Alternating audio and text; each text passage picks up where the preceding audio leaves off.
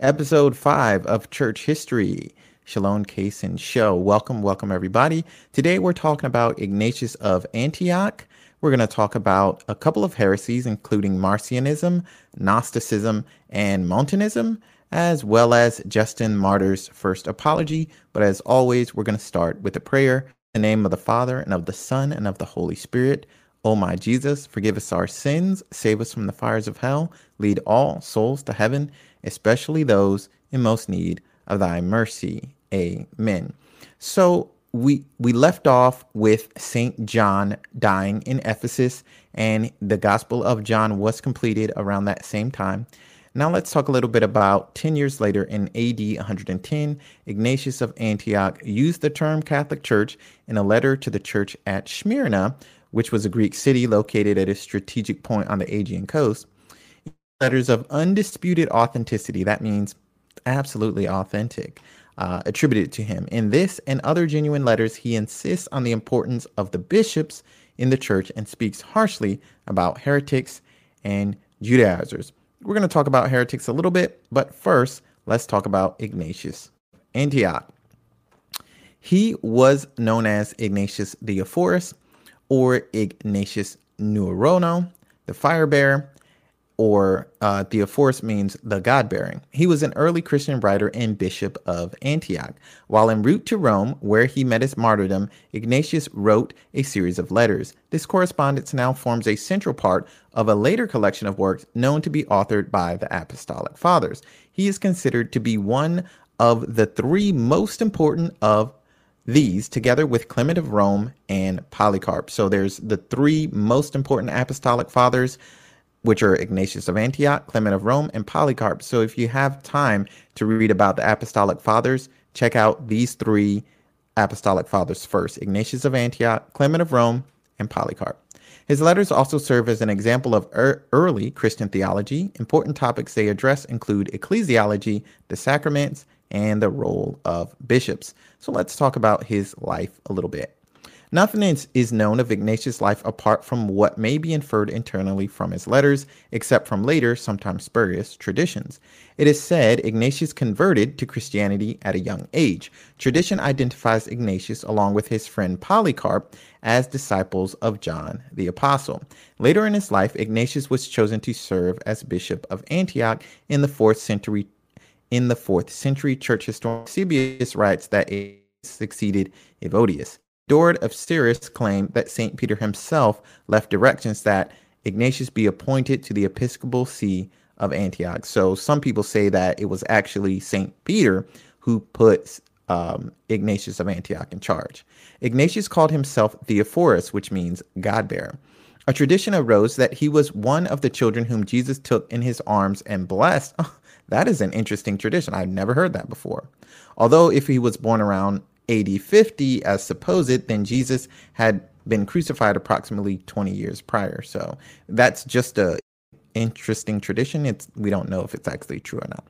All right, veneration. Ignatius' feast day was kept in his own Antioch on the 17th of October, the day on which he is now celebrated in the Catholic Church and generally in Western Christianity. Although from the 12th century until 1969, it was put at the 1st of February in the general Roman calendar. In the Eastern Orthodox, excuse me, Orthodox Church, it is observed on the 20th of December.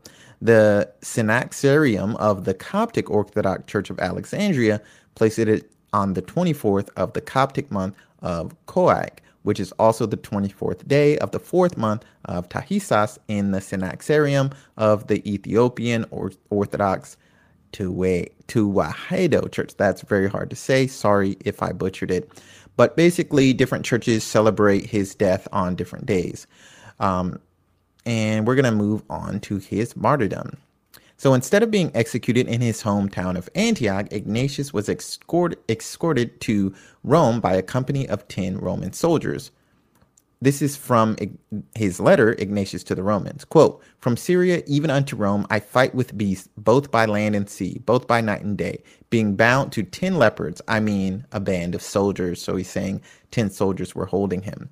Scholars consider Ignatius' transport to Rome unusual, since those persecuted as Christians would be expected to be punished locally. Stevan Davies has pointed out that no other examples exist from the Flavian age of any prisoners except citizens or prisoners of war being brought to Rome for persecution for I'm sorry for execution. If Ignatius were a Roman citizen, he would have appealed to the emperor, but then he would usually have been beheaded rather than tortured. Furthermore, the epistles of Ignatius state that he was put in chains during the journey to Rome, but it was illegal under Roman law for a citizen to be put in bonds during an appeal to the emperor. Allen Brent argues that Ignatius was transferred to Rome at the request of the emperor in order to provide entertainment to the masses by being killed in the Colosseum. Brent insists, contrary to some, that, quote, it was a normal practice to transport condemned criminals from provinces and offer spectator in the Colosseum at Rome. So people kind of understand why was he sent to Rome? Nobody really knows. So scholars debate about it.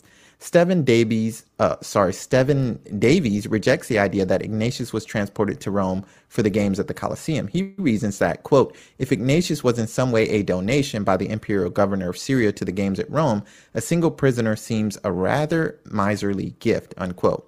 Instead, Davies proposes that Ignatius may have been indicted by a legate or representative of the governor of Syria while the governor was away temporarily and sent to Rome for trial and execution. Under Roman law, only the governor of a province or the emperor himself could impose capital punishment, so the legate would have faced the choice of imprisoning Ignatius in Antioch or sending him to Rome. Davies postulates that the legate may have decided to send Ignatius to Rome as to minimize any further dissension among the anti Antiochian Christians. So basically, he sent them to Rome so that he wouldn't keep having problems with all the Christians. If he just put him in jail or executed him there unlawfully, people would have been really upset and he would have had even more problems by sending by well davies believes that by sending ignatius to rome he kind of settled some of those issues Chris, christine trevett has called davies' suggestion entirely hypothetical. And all these suggestions are hypothetical. We're just wondering about maybe what happened in history. And concludes that no fully satisfactory solution to the problem can be found. Writing, quote, I tend to take the bishop at his word when he says he is a condemned man. But the question remains, why is he going to Rome? The truth is that we don't know. And that's the thing that we need to understand about a lot of history. Uh, we just don't know about a lot of history. We don't know why things happened, how they happened, unless someone wrote about them. And then when have then we have to kind of trust what that person wrote because we really don't just don't have any other means of knowing what went on basically. So that's one of the things I really love about history is that we can look at these documents from a long time ago and kind of get an idea of what was going on, but we'll never truly know. But we can still learn something. And the purpose of learning about anything, especially about history, is to learn from others' mistakes, not repeat them, and learn from others' uh, virtues, others' benefits, and to do more of those. All right, moving on. Route of travel to Rome. During the journey to Rome, Ignatius and his entourage of soldiers made a number of lengthy stops in Asia Minor, devi- deviating from the most direct land route from Antioch to Rome. Scholars generally agree on the following reconstruction Ignatius' route of travel. First, Ignatius traveled from Antioch in the province of Syria to Asia Minor. It is uncertain whether he traveled by sea or by land. Second, he was taken to Smyrna via a route that bypassed the cities of Magnesia, Tralles, and Eph- Ephes- Ephesus, I'm not sure how to pronounce that, but likely passed through Philadelphia. Ignatius then traveled to Troas, where he boarded a ship bound for Neapolis in Macedonia. Fourth, he then passed through the city of Philippi. Lastly, after this, he took some land or sea route to Rome.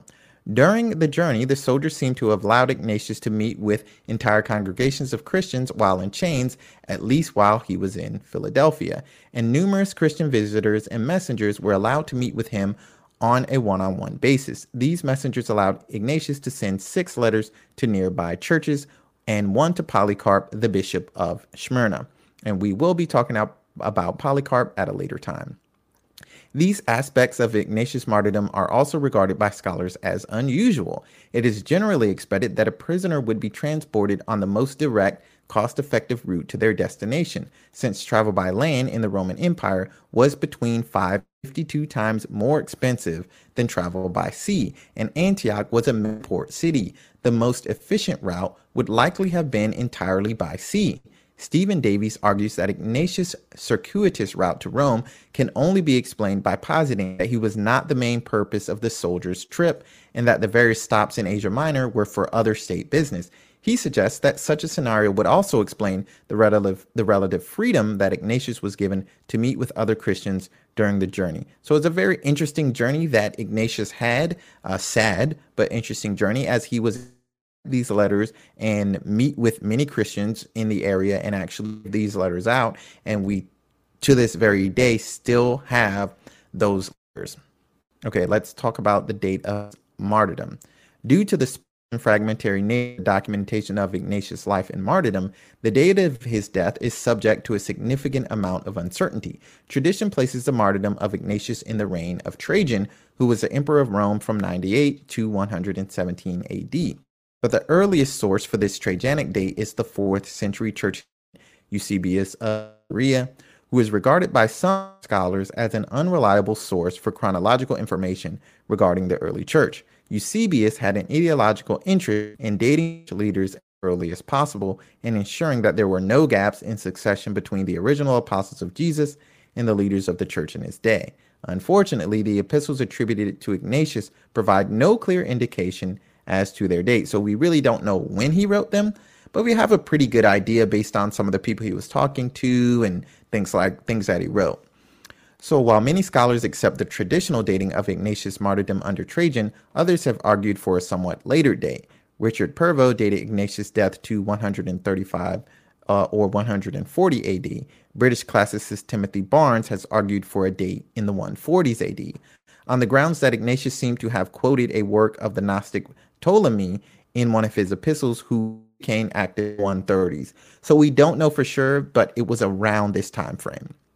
And it and what uh, makes me feel good about it is that it's not a huge gap. It's not like from 100 to 300. He, it's a pretty tight period of, of a couple of decades. You know, we just we don't know exactly. It was between about 100 10 and 140, which is not that big of a jump, especially considering this was over 2,000 years ago. Okay, death and aftermath. Ignatius himself wrote that he would be thrown to the beast, and in the 4th century, Eusebius reports tra- tradition that this came to pass, which is then repeated by Jerome, who is the first to explicitly mention lions. John Chrysostom is the first to allude to the Colosseum as the place of Ignatius' martyrdom. Contemporary scholars are uncertain that any of these authors had sources other than Ignatius' own writing. According to a medieval Christian text titled Martyrium Ignati, Ignatius' remains were carried back to Antioch by his companions after his martyrdom. The 6th century writings of Evagrius Scholasticus state that the reputed remains of Ignatius were removed by the Emperor, Emperor Theodosius II in the Tychium or Temple of Tyche, which had been converted into a church dedicated to Ignatius.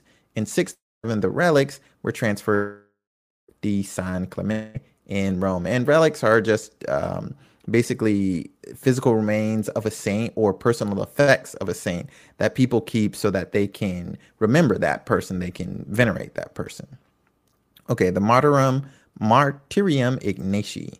There is a purported eyewitness account of his martyrdom named Martyrium Ignati of medieval date. It is presented as being an eyewitness account for the Church of Antioch, attributed it to Ignatius' companions Philo of Cilicia, deacon of Tarsus, and Rheus Agathopus, a Syrian. Although James Ussher regarded it as genuine, the authenticity of the account is seriously questioned. If there is any genuine nucleus of the martyrium, it has been so greatly expanded with interpolations that no part of it is without questions. Its most reliable manuscript is the 10th century Codex Colbertinus, which is from Paris, in which the martyrium closes the collection. The martyrium presents the confrontation of the bishop Ignatius with Trajan at Antioch, a familiar trope of Acta of the Martyrs, and many details of the long, partly overland voyage to Rome. The Synaxarium of the Coptic Orthodox Church of Alexandria says that he was thrown to the wild beasts that devoured him and rent him to pieces. So he wrote seven epistles. We're going to talk a little bit about the epistles, but not too much because we have other things to get to. Um, so, and it's already been 50 minutes. So, the following seven epistles preserved under the name of Ignatius are generally considered authentic since they were mentioned by the historian Eusebius in the first half of the fourth century. We have the Epistle to the Ephesians, where Ignatius of Antioch um, is addressing the church of Ephesus in Asia Minor. We have the Epistle to the Magnesians, the Epistle to the Trallians, to the Romans, to the Philadelphians, to the Smyrnians, one to Polycarp, and yeah, that is all seven. So you can actually read all these epistles on New Advent. I believe it's newadvent.org. And they're very interesting because they are very um, authentic. M- most historians believe that these are truly written by Ignatius in the first century. So these were, as well as the Gospels, were some of the first Christian documents written. So that is enough about Ignatius of Antioch. So we're going to move on to the next thing is we have uh, Latin translations from the Greek text of the scriptures are circulated among non-Greek speaking Christian communities. And basically this is just a way to spread the Bible more, which is the same thing we do to this very day. We're continuously translating the Bible, and I think that is an awesome thing. I personally prefer an older translation, which is called the Douay Rheims, but um, newer translations are great as well. And I don't do not have a press preference as far as oh is this the best one or is that the best one? I think it's great that people are putting out more and new translations with different ways of you know expressing the text because when you translate something from greek or latin or hebrew you just can't do it one to one there are different ways to do it and i think that's great that we have different translations. Me personally i like it when the church actually says hey this is an approved translation. We looked over everything and nothing is kind of weird or written in in the wrong way or translated in the wrong way but hey that's uh, that's a whole another topic that we're not going to go into. Now let's talk about around 154. The teachings of Marcion, uh, Gnosticism, and Montanism caused disruption, disruptions in the Roman community. Persecution of Christians in the Roman Empire continues. So let's talk about Marcion. Uh, we'll close Antioch. Okay, Marcion of Sinope was an important figure in early Christianity. Marcion preached that the God who sent Jesus into the world was a different, higher deity than the creator God of Judaism. He considered himself a follower of Paul the Apostle, who he believed to have been the only true apostle of Jesus Christ. He published the earliest extant fixed collection of New Testament books, making him a vital figure in the development of Christian history. Church fathers such as Justin Martyr, Irenaeus, and Tertullian denounced Marcion as a heretic, and of course, I agree and he was excommunicated by the Church of Rome around 144 AD. He published the first known canon of Christian scriptures, but here's the problem. It's I mean, it's good that I guess some historians want to say, "Hey, he published the first one. Cool." But if it's wrong, then like what does it matter if it's the first one? That's almost like everybody's racing and they're doing a foot race through the woods. You take a helicopter and land at the finish line. You're like, I'm the first one. Cool. Everybody in history remembers you as the first one, but what they don't mention is that you took a helicopter. You did it wrong. So Marcion came up with his own his own teachings that Jesus is a different, you know, God than the God of Judaism, made his own Bible. I mean, what does it matter if he was the first Bible if it was totally wrong? So I mean, I understand that historians are only worried about history itself, but this is the reason why you need kind of religion and faith along with history so that you know what to do with the history and you're not just reading things and kind of speculating about it. Okay, so um, Marcion's Bible contained 10 Pauline epistles, letters of Paul, and a shorter version of the Gospel of Luke, and which he called the Gospel of Marcion. This made him a catalyst in the process of the development of the New Testament canon by forcing proto the proto-Orthodox Church to respond to his canon. All right, let's talk about his teachings. I don't really need to talk about his life too much.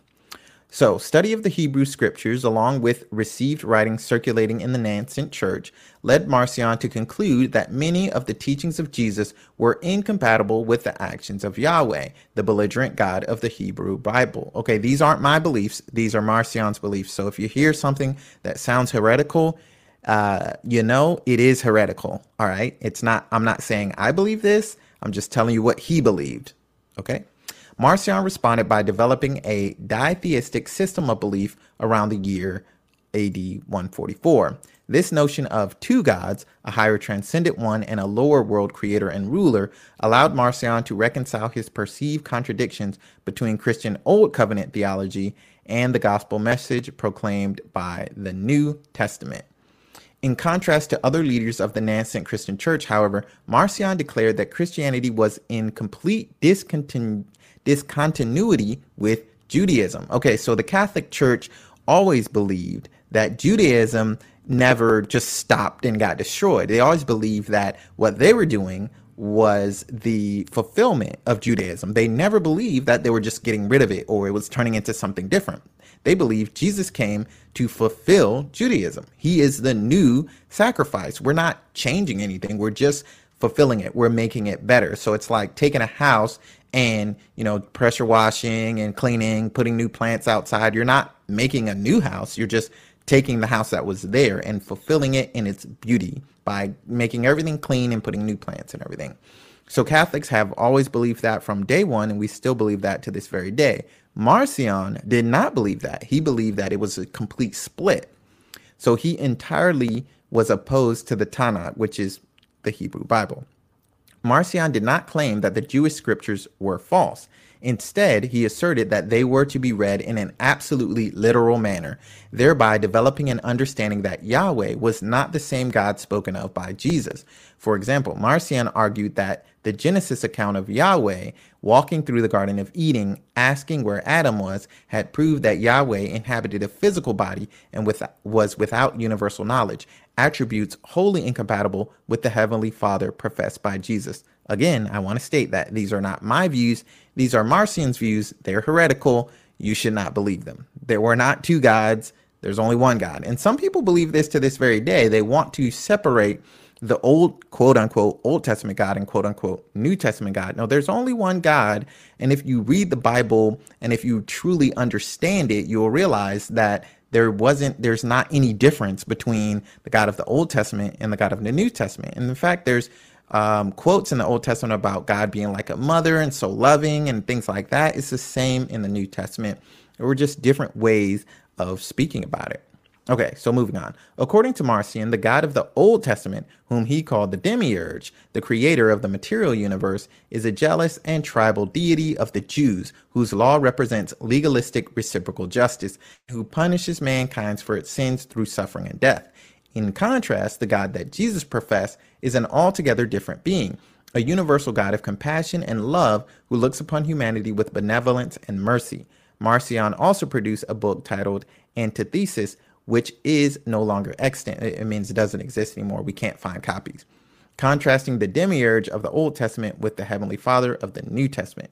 Marcion held Jesus to be the Son of the Heavenly Father, but understood the incarnation in a docetic manner. And I guess docetism means that Jesus' body was only an imitation of a material body and consequently denied Jesus' physical and bodily birth, death, and resurrection, which is another huge heresy that the Gnostics believe that Jesus never really died. He's God. He can't really die. That wouldn't be okay for God to do. So it was just an imitation. It was just a mirage, which is, of course, heresy.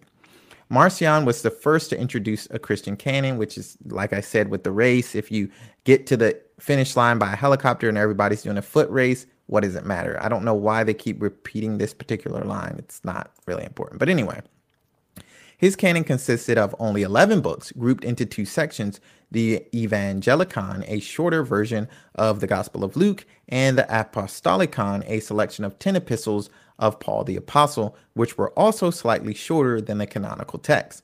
Early Christians such as Irenaeus, Tertullian, and Epiphanius claimed that Marcion's editions of Luke and the Pauline epistles were intentionally edited by Marcion to match his theological views, and many modern scholars agree. So basically, Marcion, in order to back up his heresy, edited his quote unquote Bible to agree with him. Of course, who wouldn't? Sorry, hit my mic here. However, some scholars argue that Marcion's texts were not substantially edited by him and may, in some respects, represent an earlier version of these texts than the canonical versions. Like the Gospel of Mark, the Gospel used by Marcion did not contain elements relating to Jesus' birth and childhood. Interestingly, it did contain some Jewish elements and material that challenged Marcion's ditheism, a fact that was exploited by early Christians in their polemics against Marcion. And polemics is just basically um, the way you argue against somebody. The centrality of the Pauline epistles in Marcion's canon reflects the fact that Marcion considered Paul to be the correct interpreter and transmitter of Jesus' teachings, in contrast to the 12 disciples of the early Jerusalem church. Marcion was deemed a heretic and boom, kicked out of the church. And yeah, we don't really, we still deal with some people who believe these kind of ideas today. We have some atheists who would like to argue, hey, you know, the God of the Old Testament and the God of the New Testament, they're two totally different gods. And uh, they're just basically pulling up the old heresy of Marcion and, you know, presenting it as if it's something new. And we have already have lots of arguments to kind of back up that this is incorrect. All you have to do is look into Justin Martyr, Irenaeus, and Tertullian. They all denounce Marcion and they all have letters and things written, which you can find at newadvent.org. Not my website, but it's a great website. I would always promote it because I learned a lot of what I know from that website. Go on to newadvent.org, search, you know, Marcionism, and you'll find a lot more information. Next up, we have uh, Valentius, Valentinus, which is also known as Gnosticism. So Valentinus was the best known and for a time most successful early Christian Gnostic theologian. He found his school in Rome, according to Tertullian. Valentinus was a candidate for bishop but started his own group when another was chosen. Valentinus produced a variety of writings, but only fragments survive, largely those embedded in refuted quotations in the works of his opponents. So basically, the only things, the only letters and books that he wrote that survived were quotes of him from people who were basically bashing him. So people are saying, hey, he's wrong, and I'm going to quote him here and show why he's wrong. That's the only thing we have surviving of him. Okay.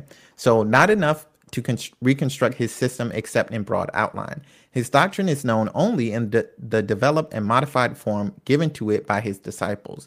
He taught that there were three kinds of people the spiritual, physical, and material, and that only those of a spiritual nature received gnosis, which is Greek for knowledge, that allowed them to return to the di- divine pleroma. And pleroma is like a um, the totality of divine power. Basically, you can go back to God while those of a, sorry, I said physical, I meant to say psychical. Those of a psychic nature, ordinary Christians, would attain a lesser or uncertain form of salvation, and that those of a material nature were doomed to perish. Again, these are heretical views. I'm talking about them because, hey, it's a part of church history, but I don't want you to confuse my views with heretical views, okay?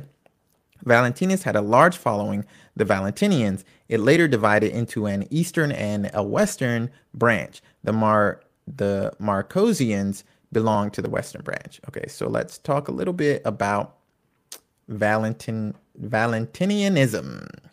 Valentinianism is the name for the school of Gnostic philosophy tracing back to Valentinus. It was one of the major Gnostic movements having widespread following throughout the Roman Empire and provoking vol- voluminous writings by Christian heresiologists. Notable Valentinians included Heracleon, Ptolemy, Florinus, Marcus, and Axionicus. Valentinus professed to have derived his ideas from Theodus or Theudas, a disciple of Paul. Valentinus drew freely on some books of the New Testament. Unlike a great number of other Gnostic systems which are expressed dualist, when a dualist means that there's basically um, that there's two fundamental concepts that oppose each other. So, like a bad God and a good God, basically. Valentinus developed a system that was more monistic, and monistic means that there's a oneness or singleness to everything. So uh, Valentinus was alive. He made many disciples, and his system was the most widely diffused of all the forms of Gnosticism. Although, as Tertullian remarked, it developed into several different versions, not all of which acknowledged their dependence on him.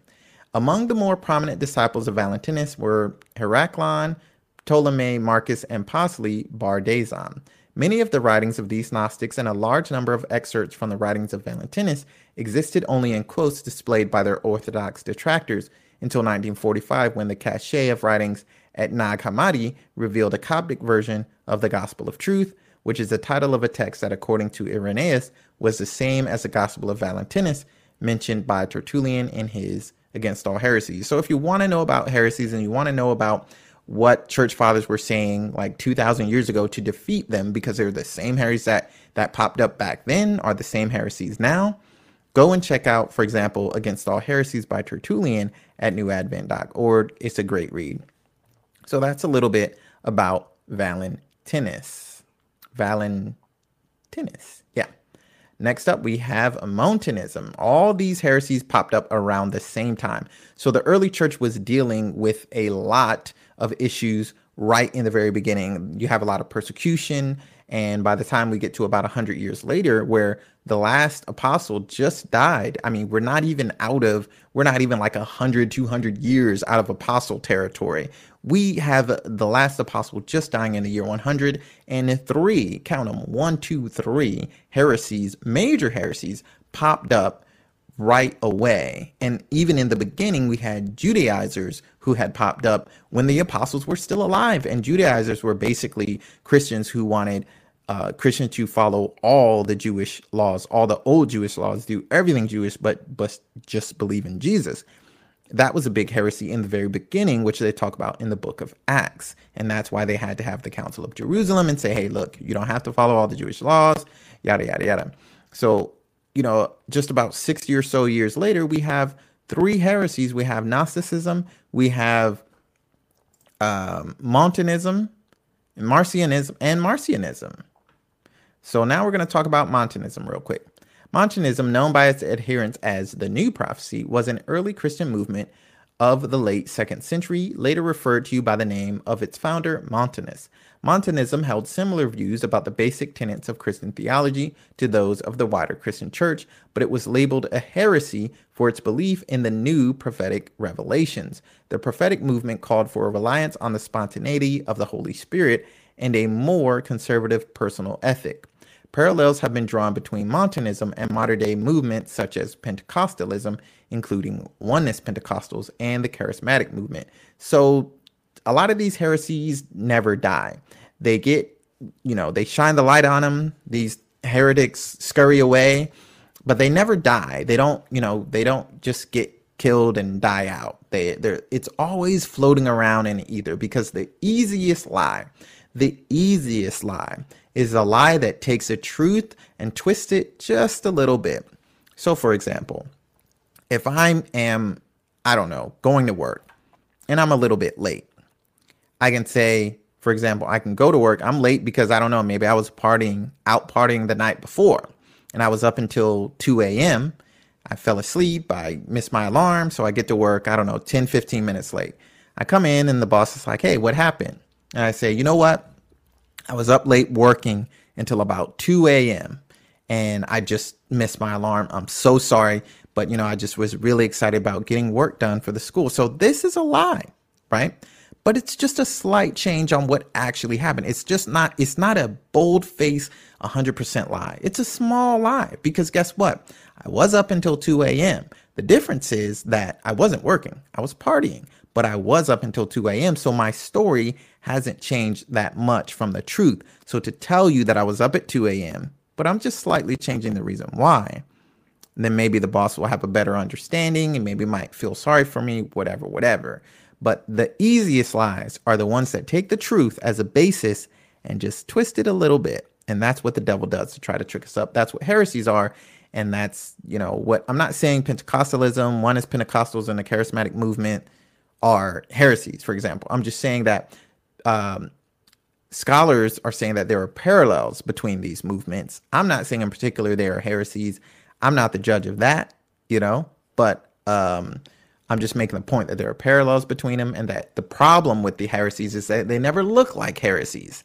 They never look like heresies because because they are they have as a foundation the truth. As their rock, they have the truth and then they just twist a little bit in a different way. Okay? So Montanism originated in Phrygia, a province of Anatolia, and flourished throughout the region, leading to the movement being referred to elsewhere as Cataphrygian, meaning it was from Phrygia or simply as Phrygian. They were sometimes also called Pepuzians after Pepuza, their new Jerusalem. Sometimes the Pepuzians were distinguished from other Montanists for despising those not living in the New Jerusalem. The, Montan- the Montanist movement spread rapidly to other regions in the Roman Empire before Christianity was generally tolerated or legal. It persisted in some isolated places into the 6th century. So Montanism lasts for basically five, almost 500 years, four or 500 years. Okay, so let's talk about their beliefs. Because much of what is known about Montanism comes from anti Montanist sources, it is difficult to know what they actually believed and how those beliefs differed from Christian mainstream of the time. The New Prophecy was also a diverse movement, and what Montanists believe varied by location and time. Montanism was particularly influenced by Johannine literature, especially the Gospel of John and the Apocalypse of John, also known as the Book of Revelation. In John's Gospel, Jesus promised to send the Paraclete or Holy Spirit, from which Montanists believe their prophets derive inspiration. In the Apocalypse, John was taken by an angel to the top of a mountain where he sees the New Jerusalem descend to earth. Montanists identified this mountain as located in Phrygia near Pepuza. Now, don't we hear this all the time? I'm a prophet. I figured out that the world is happening each day at such place. I'm a prophet. I've seen that the stock market is going to crash at this time. I'm a prophet, and Jesus told me you need to do three backflips, and that's how you're going to be saved, and you won't have to worry about anything else. Three backflips. Just say, I love Jesus as soon as you do the backflip. And if you can't do a backflip, I don't know, you might not make it into heaven. Haven't we heard this so many times? This is this has been going on for since the church started. Even in the Bible, you have stories about people speaking in the name of Jesus who were not authorized to do so. And those people had bad things happen to them. That's in the book of Acts. So this has been going on since the beginning of the church. We even have Judas, right? And a lot of people wonder, and or ask me because I'm Catholic, oh man, you know, there were priests that are abusing kids and stuff. That like, how can you be Catholic? And it's like, well, how can you be Christian? Judas betrayed Jesus. He was a Christian too. You can't say Judas wasn't a Christian. He was one of the first. He was what? One of the first 12 followers of Jesus. Of course he was a Christian. He believed. He believed he just maybe he didn't believe enough or maybe he had some other shortcomings. Who knows? He betrayed Jesus. He killed him. Okay? So we have priests, we had priests back then. We had apostles who were, I mean, in anybody's, anybody can agree that an apostle is higher than a priest. We had apostles, an apostle who betrayed Jesus himself, the God man, right? So, of course, we're going to have priests who are just successors of apostles who are going to pr- betray Jesus as well. Also, going to have kings and queens, presidents, senators, con- congress people, whatever. You're going to have all these people, whether they're Christians or not, they are going to bet- betray Jesus you're going to betray Jesus. I'm going to betray Jesus. However, some people are going to do it more spectacularly than others. There's always going to be Judas. And I was looking up something, I think 1 12th is 8% or something. I'm not sure. 8 times 12. And yeah, it's like 8%. So if you want to look at it, and if you actually look at the numbers of the abuse that happened in the Catholic Church, it was something like that, a little bit less than 8% of the priests when they abused. The other 90, uh, the other 2% weren't doing anything wrong. They were doing their jobs, right? But those 8%, Judas will be always remembered. People who aren't Christians remember Judas. They remember like Peter and Judas, and that's pretty much it. Maybe they know Paul if they're not Christian. But if you say, who is Judas to people and, you know, a non Christian, going to say Judas is the guy that betrayed Jesus, right? So the people who bad are remembered more than the people that do good. But also the point I'm making is that we, um, I'm just kind of getting off in the weeds a little bit there. That's not the point I wanted to make. I wanted to make the point about prophecies. We've had people who've called themselves prophets since the since the beginning of Christianity who were not called to be prophets. We have people prophesying who aren't given the gift of prophecy. So be very careful with that. And it even says in the Bible, be very careful and you need to test these prophecies. And basically, if it's telling you to love Jesus more, is a good prophecy. It's telling you something else, you got to really test it and you really have to look in the Bible and talk to, you know, somebody else who is is um, a theologian or something and really find out somebody who knows about theology. Hey, does this prophecy gel? You know, what's going on with it? Okay. So moving on. Followers followers of the new prophecy call themselves spiritales, spiritual people, in contrast to their opponents whom they termed psychici, which means carnal or natural people. Let's talk about the ecstatic prophecy. As the name New Prophecy implied, Montanism was a movement focused around prophecy, specifically the prophecies of the movement's founders, which were believed to contain the Holy Spirit's revelation for the present age. Prophecy itself was not controversial within the second century Christian communities. However, the new prophecy, as described by Eusebius of Caesarea, departed from church tradition. Here's a quote from Eusebius. And he, Montanus, became beside himself, and being suddenly in a sort of frenzy and ecstasy, he raved and began to babble and utter strange things, prophesying in a manner contrary to the constant custom of the church handed down by tradition from the beginning. Now, some people will say, now this sounds a little bit familiar. I'm black. I come from a black tradition of churches, you know, uh, Baptist churches, non denominational, Pentecostal, what have you. He said, and this sounds familiar to me, he became beside himself, and being suddenly in a sort of frenzy and ecstasy, he raved and began to babble and utter strange things. Okay. In the Bible, it says, I believe it was Paul, says, if you're going to prophesy or if you're going to speak in tongues, that means in a different language, God is going to provide someone who is going to translate that. Not the same person, because we don't know, we don't have any idea what you're saying. You could you could ramble off whatever you want to say, babble off whatever you want to say, and say, "Well, I said X, Y, Z." No, no, no. In the Bible, Paul says that if there's somebody speaking in tongues, there's going to be someone else who speaks that language who is going to be able to translate for everyone else. Why? Because if you're speaking in tongues and no one can understand it but you, that is not very beneficial. That's not really bringing anyone else closer to God. Some people might say this is my opinion, but it's actually what's in the Bible. You can read it for yourself. I'm not sure exactly which letter, but Paul did say that. Um, so, so that's why some people say that Montanism is very similar to uh, Pentecostalism, to charismatic movement, because there is a lot of this supposedly speaking in tongues or becoming in the Holy Spirit, which involves kind of like ecstasy, babbling, you know, strange movements and things like that. This was from way back, and the church decided way back then that that's not how we should be doing things, right? The church decided way back then that we should we should if we're inspired by God, then there should be, you know, things in place that everyone can understand what's going on because the whole point is that we can get to heaven that's the whole point, right? So everything should be thoroughly explained before or after the fact. We can't just have things happen and say, well, that, you know, that's just the Holy Spirit.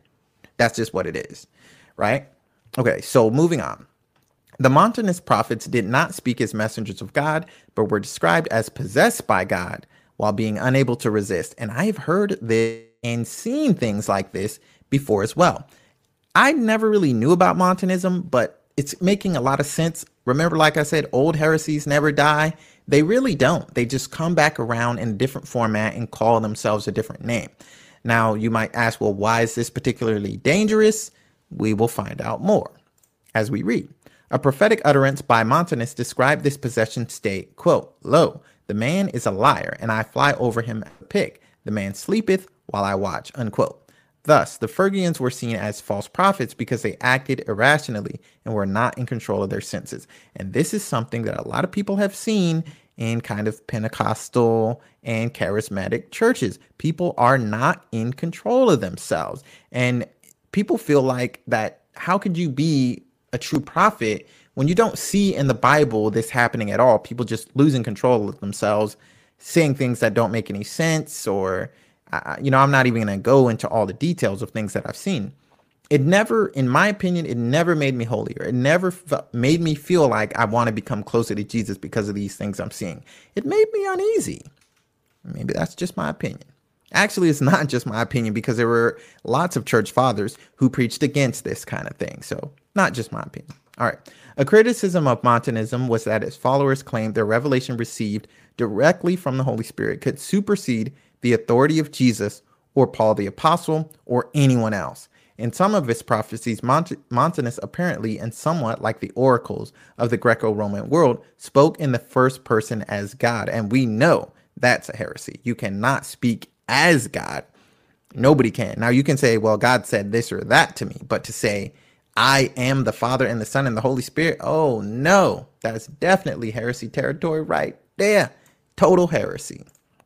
Okay, many early Christians understood this to be Montanus claiming himself to be God. However, scholars agree that these words of Montanus exemplify the general practice of religious prophets to speak as the passive mouthpieces of the divine and to claim divine inspiration. That practice occurred in Christian in Christianity as well as in pagan circles with some degree of frequency. So they're trying to, some scholars are trying to wave it, hand wave it away. I don't believe Montanus was speaking as God either, but it is kind of tricky when, when you say I, when you're speaking as a prophet, you should say, God said such and such to me. Or God will say, hey, say to so and so that I said such and such. As because God doesn't want more confusion, right? We can think about a heresy this way. Is is this teaching causing more confusion or less confusion? Is it more clear how to get to heaven or less clear? Right? Complication is different. Complication doesn't mean that something isn't clear. For example, a watch is very complicated, but when you look at the face of the watch, you can clearly see what time of day it is, right? But it's very complicated inside. So the path to heaven could be very complicated, but it should be clear. You go this way and you walk down, it's going to be very difficult to get there, but at once you get to the end, you're there, right? But when something's confusing, for example, you have a watch, but on there, the numbers are out of order. The hands go in reverse. You never know what time it is. Like Leslie is never from God always gives more and more and more clarity, especially as time goes on. There's just more and more and more clarity, not less. So if something is confusing to you, let it go. As they say, let it go, let it go, right? I'm not going to bust in the song, but you know what I mean. So it, whenever you run into a teaching that seems new or novel, something seems a little strange, a little off, first you have to ask yourself, is this bringing me closer to first and foremost, is this bringing me closer to Jesus?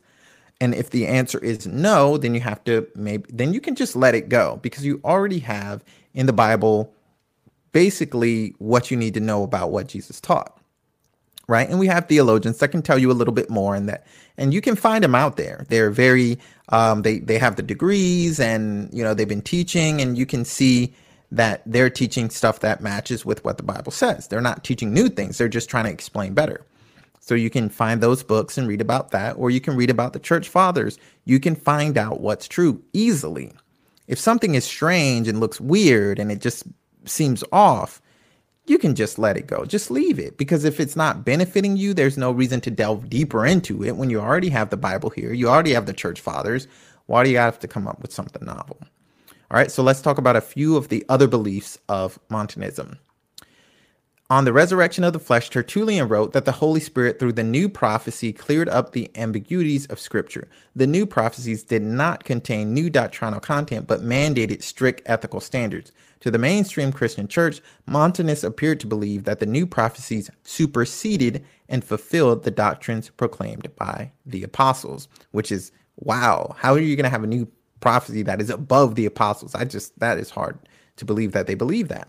The Montanists were alleged to have believed in the power of apostles and prophets to forgive sins. Adherents also believed that martyrs and confessors also possessed this power. The mainstream church believed that God forgave sins through bishops and priests. So Montanists basically believed that people could forgive sins. The Catholic Church has never believed that. And, and in the beginning, there was only one church and everybody was Catholic. And we know this based on a letter that uh, I don't know if it was Ignatius or somebody else. I can't remember at this time, but there was a letter that somebody wrote around the year 100 that said, Hey, we are the Catholic Church. Catholic just meaning universal. We're all over Rome. We all believe the same things. We all believe the Apostles' Creed, uh, which you can look up if you, you don't memorize it. It's pretty cool. It's a good way to summarize the faith for anybody who's wondering. Apostles' Creed, check it out. Um, yeah, so the Catholic Church, which was everybody in the beginning, always believed that it was God that forgave sins. Nobody else, but God would give power to, he gave power to the apostles, which we have in the Gospels, God, Jesus giving power to the apostles to forgive sins. And the apostles gave that power on to other people that they laid hands on. It wasn't the apostles or the priests or anyone else forgiving sins. It's God forgiving the sins. And the priests and the apostles are just the medium through which God works. Okay, moving on. Montanists recognize women as bishop and presbyters, and this is something that is going on in a lot of Protestant communities. And um, yeah, the Catholic Church has never believed in this. Jesus himself didn't uh, ordain any women, and he had an opportunity. The Virgin Mary is probably was I don't want to say probably the Virgin Mary was the greatest woman of all history of all mankind, the greatest woman ever. Jesus did not make her a priest or an apostle. He didn't. He could have easily. He's God. He can do what he wants to do, but he didn't do it. There had to be a reason for that. Uh, so, you know, the Catholic Church never believed, and still to this very day, does not, has not changed that women can become priests or bishops or anything. They can do a lot in the church. They can be nuns, they can be sisters, but uh, yeah, the Catholic Church has never changed that teachings. Although Protestants did, um, but it wasn't until about 16 or 1700 years later. So uh, Montanists were doing it back in the day. Women and girls were forbidden to wear ornaments, and virgins were required to wear veils. So this is kind of like a Muslim thing. They were basically making women cover themselves up all the time. Christians never believed in that. They did believe in wearing veils in church or in front of bishops and things like that, but it was never considered something that women had to do all the time. Um, is it is alleged that some Montanists were non-Trinitarian, meaning that they didn't believe that there were, you know, there was a Trinity, three gods in one. Uh, an emphasis on eth- ethical rigorism and asceticism. These included prohibitions against remarriage following divorce or the death of a spouse. They also emphasized keeping fast strictly and added new fasts.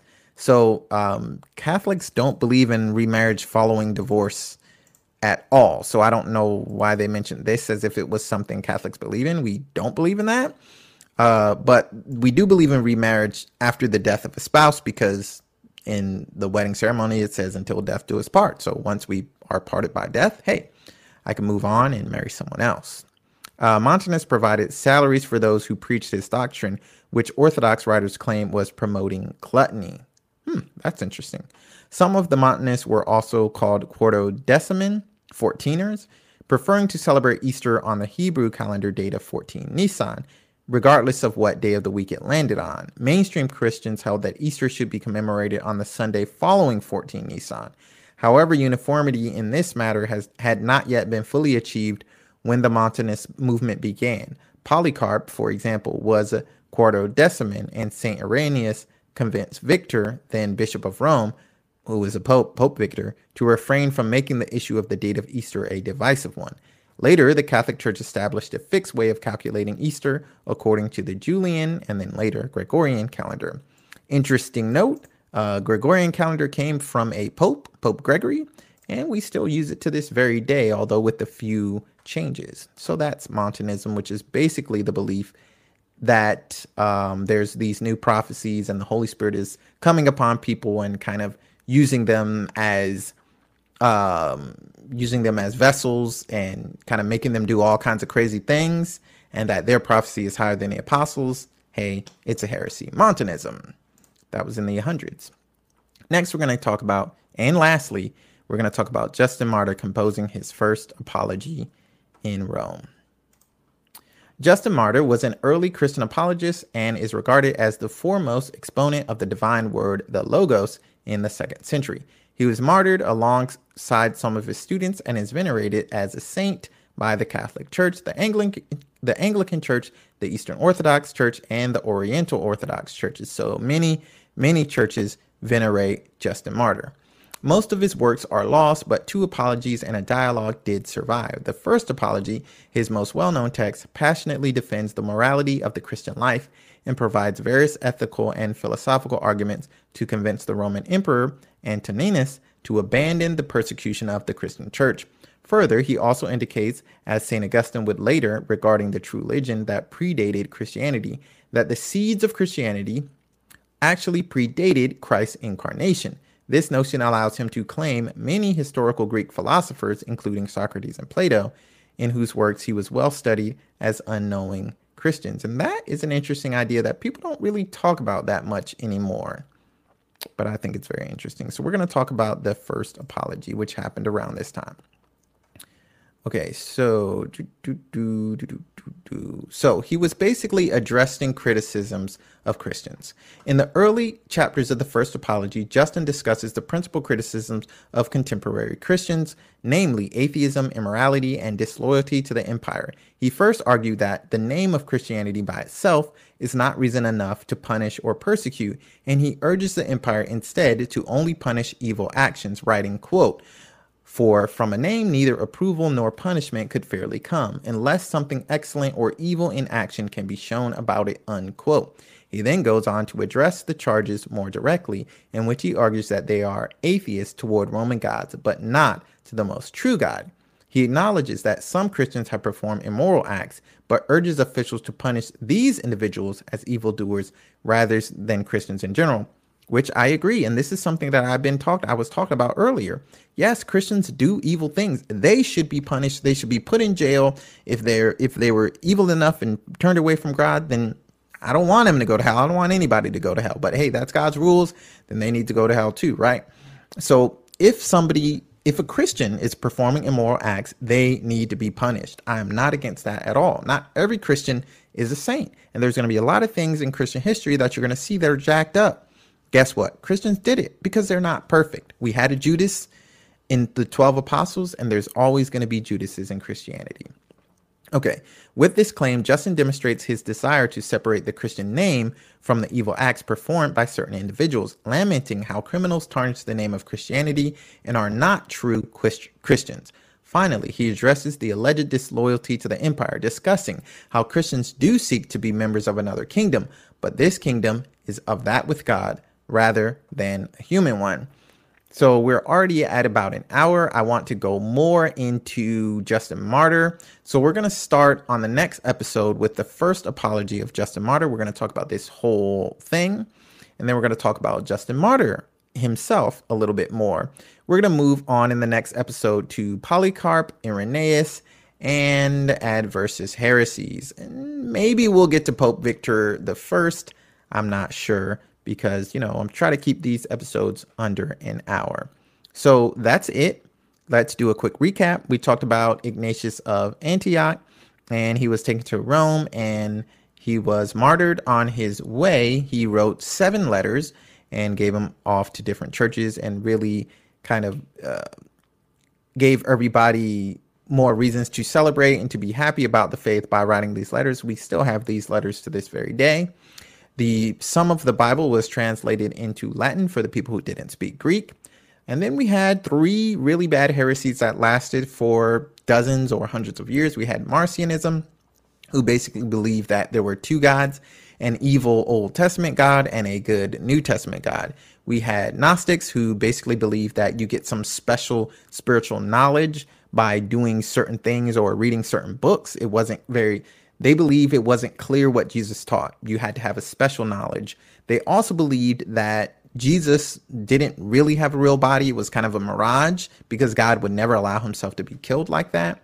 And then we have Pentecostal Montanists who basically believe that they were receiving the true prophecies from God. And they did, they had kind of like um, babbling and, you know, they were doing strange movements and saying weird things.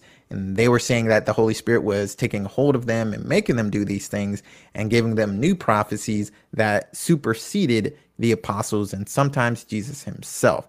These are very bad heresies.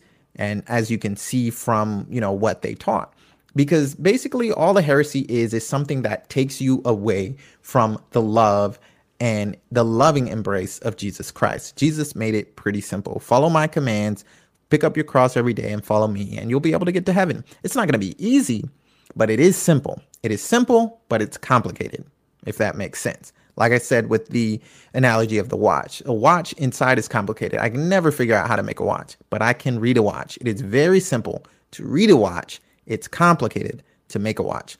So it's complicated. It's com- the path to heaven is complicated. It's very difficult, But the teaching about how to get to heaven is simple. You just have to walk that difficult path.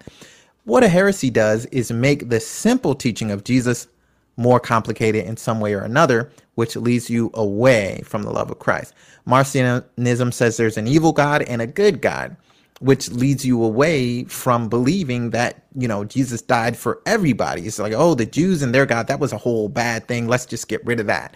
You know, that that just removes a whole half of the teaching of God, of Jesus, and leaves you with half of the teaching. And then you kind of, I mean, it's just really weird with Gnosticisms, they say there's special knowledge that you have to get. You can't get it everywhere. You have to be a part of the group and get this special Bible. And Jesus didn't really have a body, and and these things kind of make you respect Jesus less. Like, well, he just kind of imagined. He just did like a, a what do you call it? He did a mirage. He did a vision. To, and and died. He didn't really die, so he didn't really suffer for us. So how much should we suffer for him? Gnosticism First of all, it's like a good old boys club. You have to get in the club to know the truth. You know, that's not what God wanted. That's not what Jesus wanted. He said, go forth and baptize all nations. He wanted everybody to be able to come to him with in heaven. It wasn't anything about special knowledge. Next, with the Pentecostalists, the Montanists, they believed their prophecies and the things they were doing, they were being taken over by the Holy Spirit and, and just kind of used as vessels and not in being in control of themselves anymore. Jesus never said that he was going to do anything like that. Jesus has given people visions and things like that, and people have been in ecstasies throughout the history of the church. And ecstasy is usually you just uh, you're just freezing. You're not doing anything strange or weird. And even in the Bible, you don't see anything like that. When somebody is in ecstasy, like with St. Paul, he just fell down and you just kind of froze, and he's just like seeing Jesus. He didn't start, you know, he didn't go into a seizure and start speaking in a weird language and all this stuff. He just froze when he came out of the ecstasy, I, I saw Jesus. I was talking to Jesus. And, and that's throughout church history. We have saints who have gone into ecstasies. And normally what it is is they just freeze. They're looking upon God. They don't know what to do. They're just they're just there. They're just frozen. And that is not really this, hey, God is just going to take over me and use my body like some kind of marionette, some kind of puppet. And oh, by the way, my prophecies are better than Jesus' prophecies. Like, yeah, that's not cool. That leads you away from the true faith. And Justin Martyr composed his first apology, and we'll talk more about Justin Martyr in the next episode because there's a lot that I skipped over. But basically, he's trying to explain the faith. He was kind of one of the first apologists to explain the faith, and you can go to newadvent.org and read the first apology of Justin Martyr. It's a very interesting reading, and it would actually help you to defend the faith against some people who bring up most of what people bring up is really old. They don't have anything new to bring up because Christianity has been around for 2,000 years. So if you read some of these apologetics from the church fathers, you will have enough ammo to respond to them because really nothing has changed. They're upset about the Bible. The Bible's been around for, you know, for just about 2,000 years, just like the church has. So they don't really have any new arguments to give. And that's that for church history. We're going to close out with a prayer, and I hope you enjoyed it. And I hope you come back for the next episode where we're going to talk a lot about Justin Martyr. We're going to talk about Polycarp. We're going to talk about Irenaeus. And uh, possibly we'll talk about the Quarto Quartodecimans and the Easter controversy. Maybe, maybe we'll get there. But we're definitely going to talk about Justin Martyr, Polycarp, and Irenaeus. And in the meantime, in between time, stay holy, my friends, and God bless you. We're going to close out with a prayer, and that'll be it. In the name of the Father, and of the Son, and of the Holy Spirit. O my Jesus, forgive us our sins, save us from the fires of hell, lead all souls to heaven, especially those in most need of thy mercy. Amen. All right. I'll see y'all next time on the. Oh, we didn't talk about what. Well, we kind of talk about what we needed to learn from this. We're not going to go into that too much because I went over time. But yep, I'll see y'all next time on the timeline of church history for this was episode five. I'll see y'all in episode six. Stay holy and God bless.